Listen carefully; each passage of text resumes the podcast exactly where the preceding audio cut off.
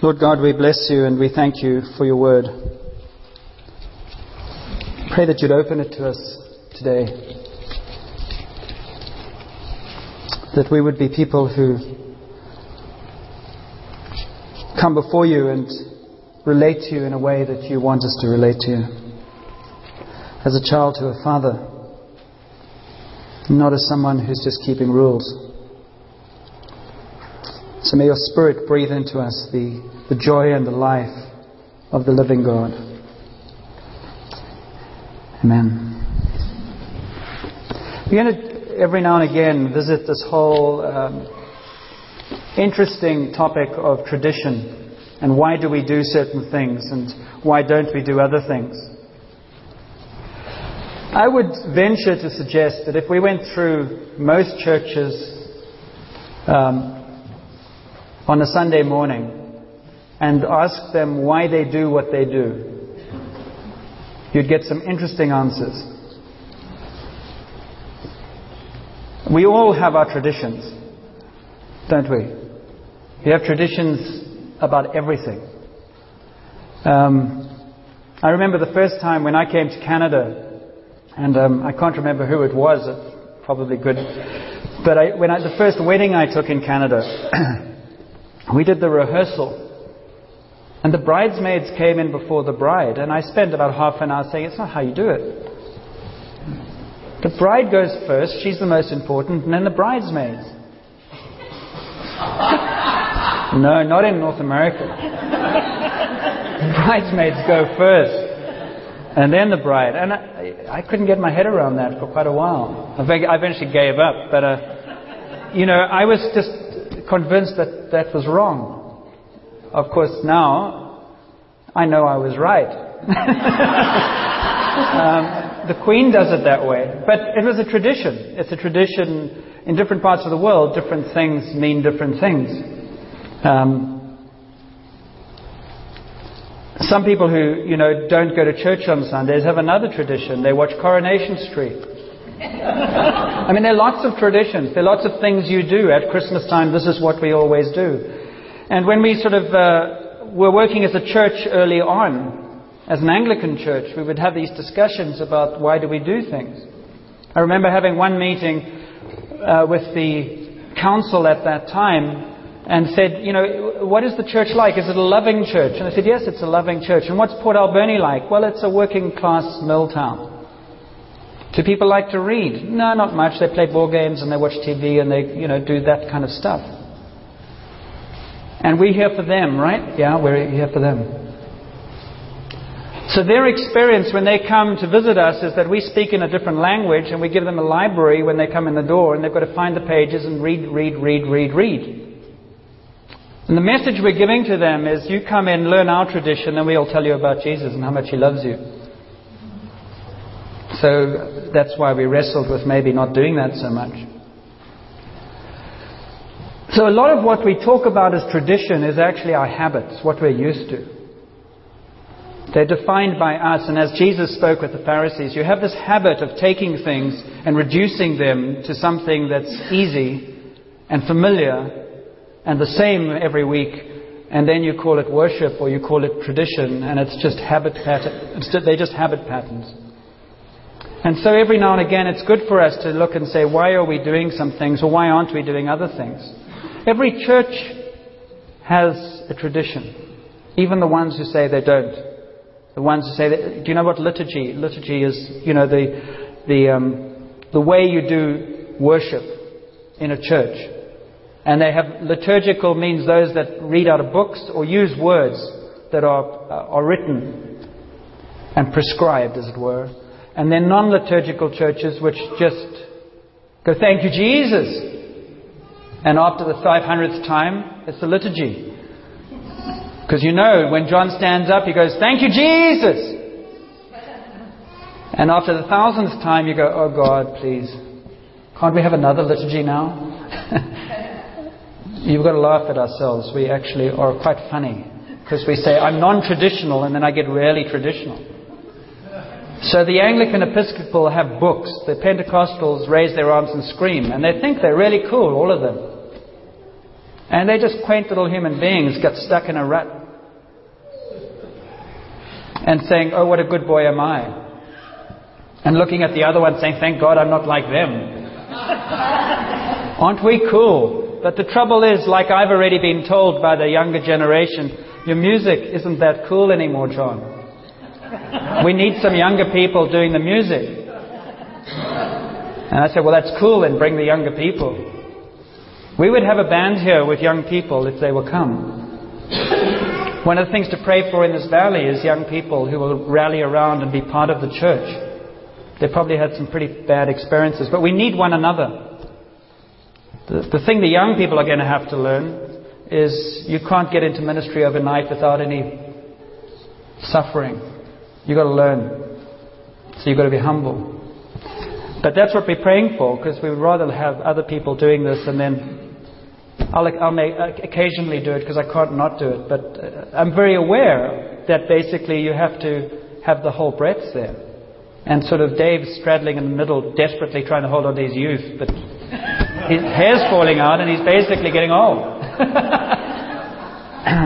anyway, that wasn't in the script. So we talk about tradition, and there are traditions that we want to look at over these next months every now and again. Traditions like, um, we're going to talk about the creeds very briefly this morning, and uh, baptism, uh, communion, why do we do it? Why is it important? Why do we worship? Why is it important? Why is it important to read the scriptures? Because right at the beginning, as I said, we need to allow God to define us. The only problem with that is that as soon as we get hold of something, we put our spin on it. So it's what is God and what is us. That's the whole. Point. That's why when we say things like it's not biblical, you go, says who? Because remember, Satan took the biblical scriptures and quoted them to Jesus when he tempted them in the wilderness. Tempted him in the wilderness. Satan can quote all the scriptures. So everything is subject to abuse. So merely saying it's biblical three times louder and louder and louder doesn't actually give it any authority. It's just noisy. So what we have to be prepared to do is do some thinking ourselves and to say, Lord, why are we doing things? So there's some core traditions in the Christian church that transcend whether I'm a Baptist or a Pentecostal or an Anglican, it doesn't matter. That stuff is just the sort of frills. It's the house you live in, and they don't have to be the same. But there's some core beliefs that are really the ones we want to focus on, that, that are non negotiable. In the early church, nobody could read, or very few people could read. In fact, as you know, until the Reformation in the 16th, 17th century, nobody read. That's why, if you want to get the best side of why the Catholic Church ended up with so much ceremony. It was because people couldn't read, so it was like a pageant. They, they, they, they took the Roman emperor type of uh, dress and the whole demeanor, and they basically said, well, if the Roman emperor can dress like this, then surely we should do it to honor God. And I'm sure in their spirit, that was good. But because human beings are so seductive, as soon as you put on these robes and people go, Oh my Lord, suddenly you go, Oh my Lord, this is good. And instead of becoming worship of God, it becomes a bureaucracy and all gets twisted. But for many, many centuries, all they had was the theater of the church and what happened in that church for, for all kinds of reasons. But in the, in the very early church, they, if you go up the temple stairs in, um, in Jerusalem, there are these, these mikvah baths, which are baptismal baths that people used to have to sort of go through to be purified before they went into the temple. Well, the early Christians went in there and they did their baptisms there. They basically were used to immersion and all the rest of it, so they just they, they had baptisms there as well as in other places. And the first baptism sort of baptism creed would have been, I believe in Jesus, the Son of God. But they also grew up in a culture where there was a lot of there were a lot of competing philosophies. The Greek culture was emerging stronger and stronger. And there were a lot of people who said, well, as soon as the further they got away from the crucifixion and the resurrection and the disciples who were by and large uneducated men sort of standing up saying, well, this Jesus, you know, he touched my life and he changed my life and he did this and he did that. It didn't take long before people were going to say, well, you know what, I'm going to add this little bit in it. I mean, you've heard testimonies, right? And sometimes you've wondered what happened between the actual event and the give telling of it, because it's like fishing stories, they get bigger and bigger and more and more dramatic. And we human beings tend to do that. So it wasn't long before they began to say, we need to get something that we all agree upon as to what is Christianity. And that was why in the, and, and if, we read in Timothy when Paul says to Timothy, and this is early on in the Christian church, he says, Fight the good fight of the faith, take hold of the eternal life to which you were called when you made your good confession in the presence of many witnesses in the sight of God who gives life to everything, and of Christ Jesus, who, while testifying before Pontius Pilate, made the good confession. What was the good confession? The good confession was God is God and you're not. And God is God, and Jesus came and He laid down His life for my sin, and He rose from the dead, and I'm proclaiming Him as the God of gods and the Lord of lords and the King of kings. And for the first number of centuries, if I said Jesus is Lord, not you Caesar, you came and watched me fed to the lions.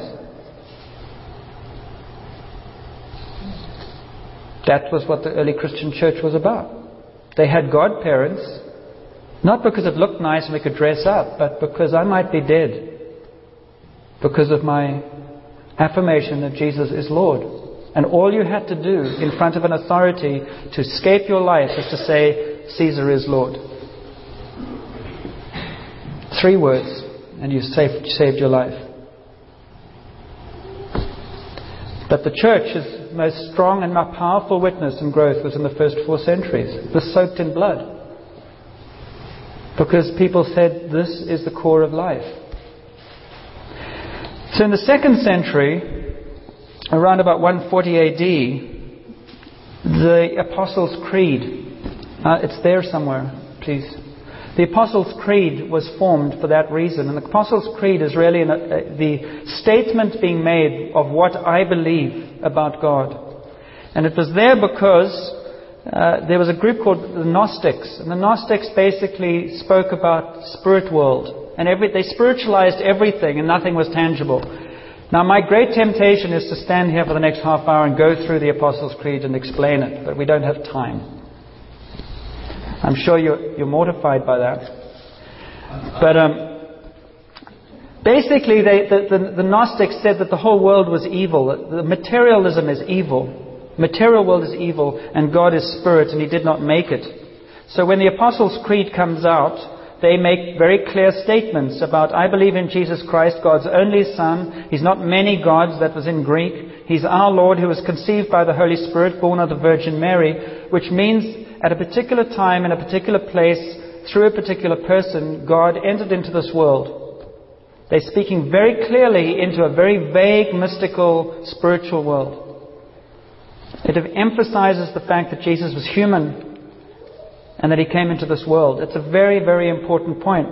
He suffered under Pontius Pilate. He was crucified, died, and was buried. They often said, no, he wasn't buried. Every single line in the Apostles' Creed we could spend a, a, a day on exploring. Were, every line is there for a reason, and the reason is that there were other teachings that were going, he's just one of many gods, he didn't really die, he just swooned, he did this, he did that. So they spoke very clearly to it. The resurrection, I'm not going to go through it. I'm merely just saying that it's the first solid teaching. So it's got nothing to do with being Anglican. It's got nothing to do with being Catholic. It's got to do with being Christian. And one of the reasons I believe it's important that we stand and we say the Apostles' Creed or the Nicene Creed, which Brad is going to talk to in a minute, is because we need to know the core of what we believe. And it has nothing whatsoever to do with my opinion or how I feel that morning. And I'll give you an explanation about that in a minute, but uh, we're very privileged today to have Brad pray with us, and he is going to enlighten us about the Nicene Creed because he's a very smart man. How's that? Huh? Do you want to record it? Maybe not. Uh, yeah. You're on your own now. So, uh, a little bit of time um, after the, the Apostles' Creed kind of came into existence, the, the context of, that the church is growing in started to change. And where it was, as John said, it was, it was this persecuted minority that was on, really on the fringes of society. It, it began to be accepted, and this was with the, the, the conversion of the Roman Emperor Constantine. And through this, you know, miraculous, you know, visions and, and, and everything like that, it was a pretty amazing story. He, he became a Christian, and he first, um, well, he issued a, an edict saying that Christianity is now going to be an accepted religion within the Roman Empire. Not the official one, just a, a tolerated one. So you could, you're allowed to be Christian, but of course it starts to become fashionable because the emperor's Christian. And, and so the, the bottom line is that it, it, it, the, the context changes from one of outside the establishment, the establishment to a little bit more of the establishment. But it, it, it didn't mean that some of these debates stopped. Um, and Constantine wasn't too happy about that. He had been he had been promoting Christianity because he thought it was going to um, unite the empire, and so it was you know some politics in there as well. But there's still a lot of these debates going on. As um, you know, John talked about the Apostles' Creed, talking about the uh, the humanity of Jesus, that that he was fully man, um, although it didn't use that language, I don't think, but it's, it's talking about his humanity, and that's, that's incredibly important. Because if he's not human, then how could he be our sacrifice? And if he's not human, then how could he be our example? And so even like the name Christian, like like Christ, because Christ is our example. He's the one we're trying to follow. But if he's not human, how can we follow him? And so that side of things is seen as incredibly important because it had to do with our redemption. But the, the argument started to change and people started to go on the other side and, and questioning his deity. And there's a bunch of groups that were doing this. And there were some that would say that he's just, he's just a great prophet, just like a great man. And then there's this other group uh, called the adoptionists who would say that, that he was, he was a great man, once again, who was adopted by God. So he was born just like one of us, you know, somehow attained a certain level of greatness and God adopted him and so became kind of like, like a light God. And, and all these would, were denying that Jesus was truly God on par with, or the same as, you know, God the Father. And those ones, those ones kind of got rejected pretty quickly. They didn't really make much sense according to the scriptures. But there's one that, that got a lot more traction. And it was led by this, this man named Arius. He's just really brilliant man, really well versed in, in the scriptures, and can make a really, really good argument that, that, that Jesus was just, just, you know, maybe a, a few steps above us, but also a few, you know, maybe a step below God the Father. And for Arius, it was just incredibly important that, that God be, be one and so he didn't like the idea of, of God the Father, God the Son, God the Holy Spirit. He saw that as dividing God into three. Like there's three gods we're worshiping. And, and, you know, as we look at it, we say, well, no, it's one God just in, you know, in three persons. But he didn't see it like that. And so he, um, he really, really pushed and promoted that, that God the Father was, was a lone God, and then there's these other levels below it. And this, as I said, got a lot of traction. But once again, this is incredibly important for our redemption. Because if Jesus is not God, how could he be the perfect sacrifice? And if he's not God, how could he be someone that we worship? And so these, these arguments were just key to the direction that the church would go. Especially because our, our redemption was kind of uh, relying on this basis. If Jesus is not fully God or if Jesus is not fully human, how can we know that we've been saved? How can we know that his, his death meant anything for us? And so these were created huge controversies within the church, and and Constantine began to get a little worried. Um, he saw this instead of uniting the empire, he sought dividing it, and so he called a council in 325 to this, this city called Nicaea. And to this, this place, um, the, the church leaders, the fathers of the church, and prominent bishops and the like were, were invited to come and, and discuss it and search the scriptures and to see where the scriptures were leading. And it's probably not as pure as all that. There's probably a whole lot of politics in play as well. But but that was the that was what they're seeking. They're trying to is who is who is this Jesus? You know, and they're still wrestling 325 years after his birth. They're still trying to figure out who he is. And at this conference, at this uh, or this council, I guess, uh, Arius was opposed by a man named Athanasius. I probably pronounced that wrong, but something like that. It sounds good. Um, and Athanasius was really, really opposing Arius, and often against everybody else. You know, and uh, he was, I think he was exiled like seven times from this point on. And there's this phrase, I'd never heard of it. My textbook said that it was pretty important. It says, Athanasius against the world, you know, like he was just alone fighting, um, fighting for this truth. And, and as the fathers got together and, and really wrestled over some of these things, what Athanasius was teaching started to become on top. And what they decided, and you want to just put the creed up? Um, I should say, like, you, in this, in this creed, there's just a little bit here where it talks about God the Father. And that's because I, I, think it's just so much easier for us to grasp the idea of this big transcendent God. Um, but then where they really were wrestling was the next bit, and there's a whole lot about Jesus. And what, as they were wrestling over this, what they eventually came up with was that Jesus was fully God and fully man. And this isn't half God, half man, like 50% plus 50% equal 100%. It was 100% God, 100% man. And together, they, they came together in this one person of Jesus Christ. And Jesus, uh, the person of Jesus, is really prominent in this creed and talked about a whole lot. And the, um, the, the really important phrase there, I think, is actually, can you go down a little bit? Um, true God from true God, of one being, um, begotten, not made, of one being with the Father. And this is really establishing once and for all that, that Jesus is God. And it, it didn't end the argument. Some of the exiles of Athanasius were, were after this point. As it, this battle kept going. And um, it, it, took a while. In, in 381, they had another council that really, you know, settled the matter once and for all. And they just said, yeah, the Nicene Creed is what we believe. Um, and then it also kept the argument going. And if you go down to the, where it talks about the Holy Spirit, um, there, when they first did the Nicene Creed, they just said, you know, we believe in, you know, or God and, and Jesus. And then it just said, and in the Holy Spirit. And it just stopped right there. It's because the arguments were over who Jesus was. And the Holy Spirit wasn't, didn't really come up. And he was acknowledged, but the, the, people hadn't started thinking about him yet. And so it wasn't until, you know, 50 some years later that they started that argument. And who is the Holy Spirit? How does he fit into all this?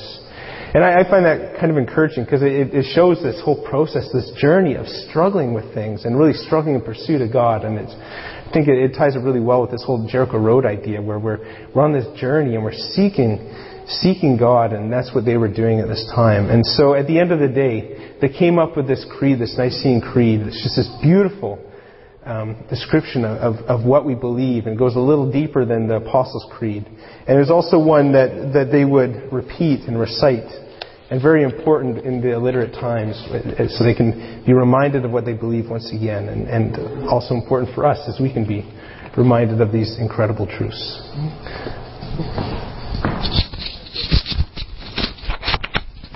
Thanks, Brad. That's very good. It's, uh, it's hugely important. Uh, and it becomes, it becomes more important as we realize uh, what we're dealing with. We're dealing with the Apostles' Creed says, I believe, and the Nicene Creed says, we believe. And we need both.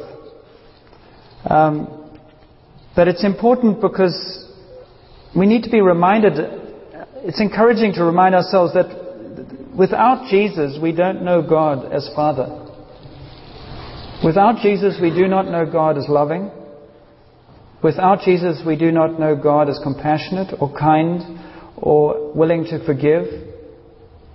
We know nothing of the person of God without Jesus. All you have of God without Jesus is a distant power with no definition. Now, what does that mean? Um, I need the. As we as we finish, Vika, may the Lord bless you. Don't worry. Carmen and Michelle were like that once. They're quieter today. I said I wouldn't embarrass you. What's the last words of the Bible?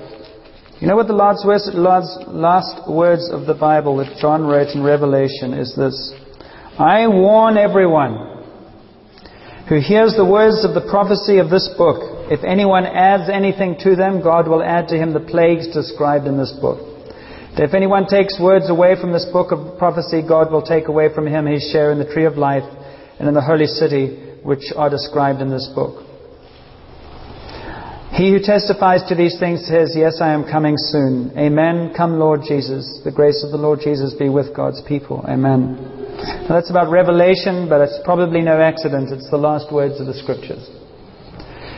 Um, we live in a time where there are many, many belief systems. If you could, there's a PowerPoint there, and there should, you know,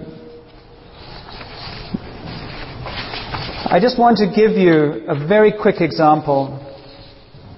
Uh, it's the next slide, that's all.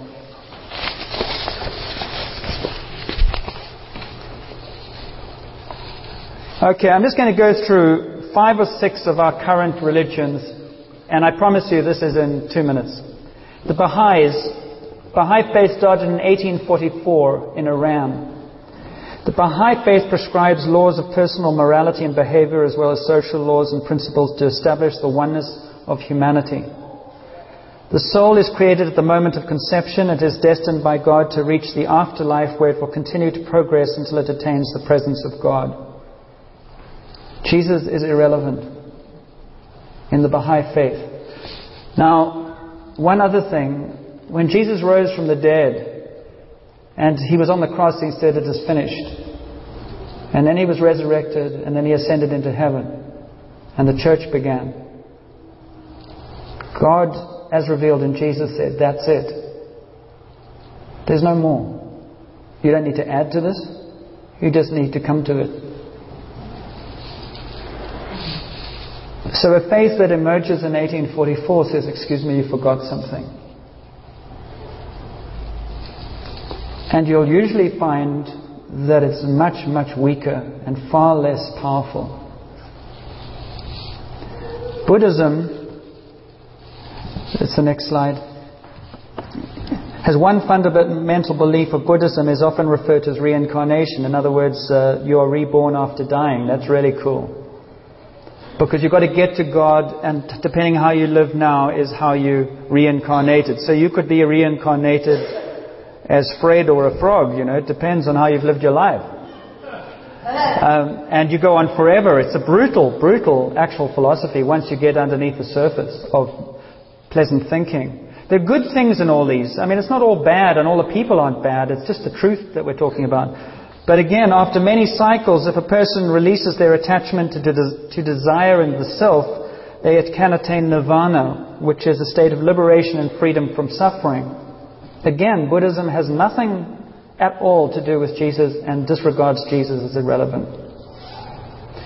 I'm saying that in a Canadian culture where pluralism is the, is the king, and pluralism means there are no right ways. Well, that's a cynical view of pluralism, actually. It's a wrong view. Because I would hold to pluralism. I agree with pluralism in the sense of Canada should be a place where everybody has the right to worship how they wish but I also have the right to disagree with you. That's the key. I have the right to try and change your mind. But I don't have the right to shoot you or maim you in the process of persuading you. Quickly, Islam. Islam says there's only one God, Allah. Every time I change, you change, right? Good. We're, on, we're working here. And He is the source of all creation, disposer of all lives and events. Hence, there is no God but God, and Muhammad is His messenger. There is Muhammad is his messenger. In Muslim eyes, Muhammad completes a succession of prophets, including Abraham, Moses, and Jesus, each of whom refined and restate the message of God. Jesus is one of many prophets, he's not exclusive. What he did on the cross wasn't enough. The scriptures aren't enough, uh, and therefore, I mean, we could spend all day on each one of these. I'm just focusing on the, the response to Jesus and why the creeds focus on Jesus. In Judaism, the idea of God as a redeemer is manifest in the Jewish belief that one day there will be a Messiah. God's anointed one will one day appear to gather the Jew- Jewish people once more into the land of Israel. Jesus came he fulfilled. There are so many prophecies in the Old Testament talking about the coming of the Messiah, and if you study them and you see what Jesus did, it's amazing the correlation. But they didn't recognize this Jesus as the Messiah. So the Jews are still waiting for the Messiah, and the Messiah is saying, Hey, I came. But Jews are part of God's whole history, and Jews are our foundation. So there's a whole connection there. But nevertheless, in terms of Jesus, they don't believe he is the Messiah. There is a group of Jews who call themselves Messianic Jews who do. Two more and then we're done. Uh, Jehovah's Witnesses. Jehovah's Witnesses uh, began with Charles Russell in 1870. So you wonder what was God doing before that? And when you, I've always said to people, if you're going to look at religions, look at their founders and dig into it a bit, because sometimes you shake your head and wonder how on earth anybody buys into this. It's unbelievable what people will swallow. But you see, once you're a hundred years removed from that, you don't swallow Russell's teaching. You just swallow the traditions you've had in your family, and so you don't really know what you believe, it's just familiar. And so you go along with it. And then you're also intimidated to stay there. There is one God Almighty, a spirit being with a body but not a human body. There is one God and no Trinity, no Holy Spirit, Father, Son. Jesus is inferior to God, he's a spirit being.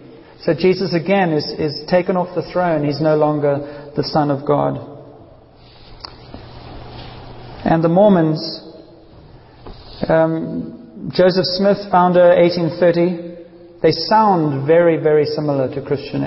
If you look at their stuff, it's very, very close.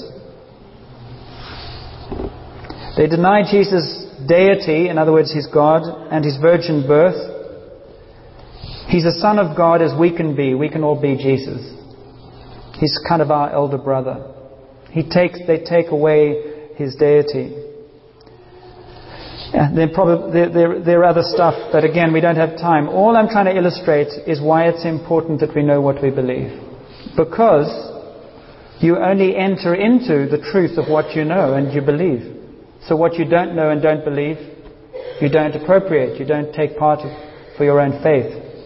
So, in this little brief uh, oversight, what we're trying to do is say, therefore, it's important for us to maybe um, make a practice of standing up and saying these creeds.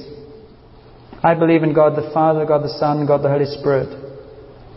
I believe He rose from the dead. I believe He was born of the Virgin Mary. I believe, I believe, I believe. We can sing it, we can say it, but it's important because it gets us back into a focus of once one, in history, at a particular time, at a particular place, God came into the world in His Son Jesus. His Son Jesus lived and walked in the Capernaum, Jerusalem region of the world historically. He was killed. That's in every history book. He rose from the dead, and people have been scratching their heads ever since saying, How did that all happen? What does that mean? To me, the most attractive truth of Christianity is it's so unbelievable the more unbelievable it is, the more believable it is. Because if I can get a hold of it, man, it's small. So, we're going to. What are we going to do now? I've got to stop talking, otherwise, I'm never going to hear the end of it. I hope it's just given you a little bit of an insight into why we say this creed. We're going to stand and say the Nicene Creed after we've sung. I don't know what we're going to do. What should we do, Dave? You're the boss. No, that's fine. That's fine. I think I think what we'll do is we'll uh, we'll have um, we'll stand and say the Nicene Creed because then Brad won't blame me for saying the one I talked about. But it's the fullest one, and I think it is the it is the most complete one. We'll say, and then uh, we'll have a short time of prayer. Okay, shall we stand and let's? Have you got the, the Nicene Creed there? Thank you very much for that help. Uh, let's say let's say that together. I haven't learnt it off by heart.